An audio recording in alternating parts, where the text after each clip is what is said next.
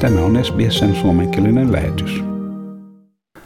Liittovaltion energiantuotannon luotettavuutta valvova virasto Energy Security Board ehdottaa, mitä se sanoo kapasiteetin mekanismiksi, minkä mukaan sähkön tuottajat, mukaan lukien sekä hiili- että kaasuvoimalat, saavat maksun siitä, että ne takaavat energian toimitusten luotettavuuden.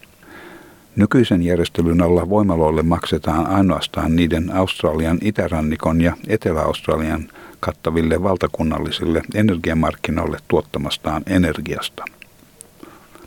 Jotkin näistä energiantuottajista ovat viime aikoina aiheuttaneet lisää huolestumista mahdollisista sähkön katkoksista leikatessaan tuotantoaan energian tuotantoa valvovan viraston asetettua sähkölle tukkuhinnan ylärajan. Epävakaus tuli niin vakavaksi, että energiaa valvova virasto joutui ottamaan energiamarkkinat hallintaansa vähintään kuukauden ajaksi. Nyt kyseinen virasto, Energy Security Board lyönnettynä ESB, ehdottaa, että energian tuottajille maksetaan siitä, että ne ovat jatkuvasti valmiita tuottamaan energiaa tarpeen niin vaatiessa. ESB arvioi energian kysynnän kaksinkertaistuvan tulevan 30 vuoden kuluessa – Liittovaltion energiaministeri Chris Bowen sanoi suunnitelman luonnoksen olevan seuraavan askeleen nykyisen ongelman ratkaisussa. Asia käydään läpi kohta kohdalta tulevien viikkojen ja kuukausien kuluessa. It simply informs state and territory ministers and myself about the issues to be worked through. We'll be working through those in coming weeks and months.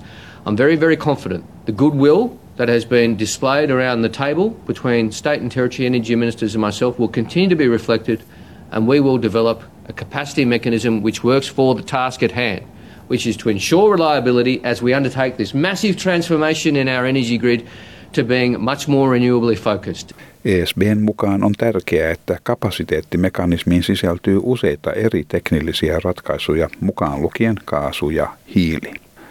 Ajatuksena on, että osavaltiolle ja territorioille annetaan päätösvalta siitä, mitkä voimalat ovat oikeutettuja maksuihin. Vihreiden johtaja Adam Bant kuitenkin sanoi, että hiili- ja kaasuvoimaloita ei pitäisi palkita. Hän sanoi, että maksut kannustaisivat niitä toimimaan pidempään, mikä hidastaisi Australian siirtymistä uudistuvaan energiaan. Hän sanoi, että hiili- ja kaasuvoimalat ovat energiakriisin syynä. Ne eivät edusta ongelman ratkaisua ja viivyttävät yritysten ja kotitalouksien siirtymistä halvempaan uusiutuvaan energiaan. Coal and gas corporations are the cause of this energy crisis. They are not the answer.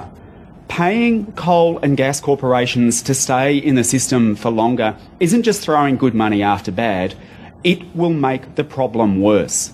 The answer is to stop these big coal and gas corporations gouging the public and businesses and instead fast track the switch to renewables, but help businesses and homes get off gas and on to cheap renewable electricity. Adam Bant on myös arvostellut Labourin suunnitelmaa leikata päästöjä 43 prosentilla vuoteen 2030 mennessä. Huomauttaa, että jos tavoitetta ei aseteta korkeammalle, Australian hallinnon alla tulemme menettämään yhden maailman seitsemästä luonnon ihmeestä. Toimettomuutemme tulee siis johtamaan suuren valliriutan kuolemaan. Tässä jälleen Adam Bant. Labor is bringing a weak target to Parliament that means the end of the Great Barrier Reef. Labor's target is not consistent with the goals of the Paris Agreement. It means more floods and worse fires than is necessary. Scientists have been very clear that Labor's weak target does not do what is necessary to protect the Great Barrier Reef or to protect Australia from the worst ravages of global heating. Tämän jutun toimitti SBS-uutisten Greg Diet. Tykkää, jaa ja ota kantaa. Seuraa SBSn suomenkielistä ohjelmaa Facebookissa.